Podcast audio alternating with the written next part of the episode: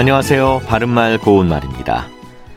육지에서 멀리 떨어진 외딴 섬이나 도시에서 멀리 떨어져 사람이 많이 살지 않는 곳은 교통이 불편하고 문화의 혜택을 누리기가 어려울 수밖에 없습니다.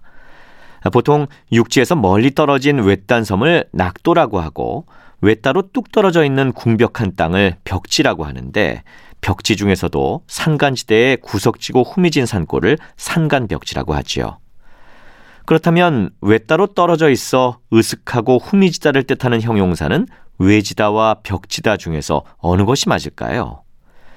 표준어 규정을 보면 고유어 계열의 단어가 널리 쓰이고 그에 대응되는 한자어 계열의 단어가 용도를 잃게 된 것은 고유어 계열의 단어만을 표준어로 삼는다라고 되어 있습니다.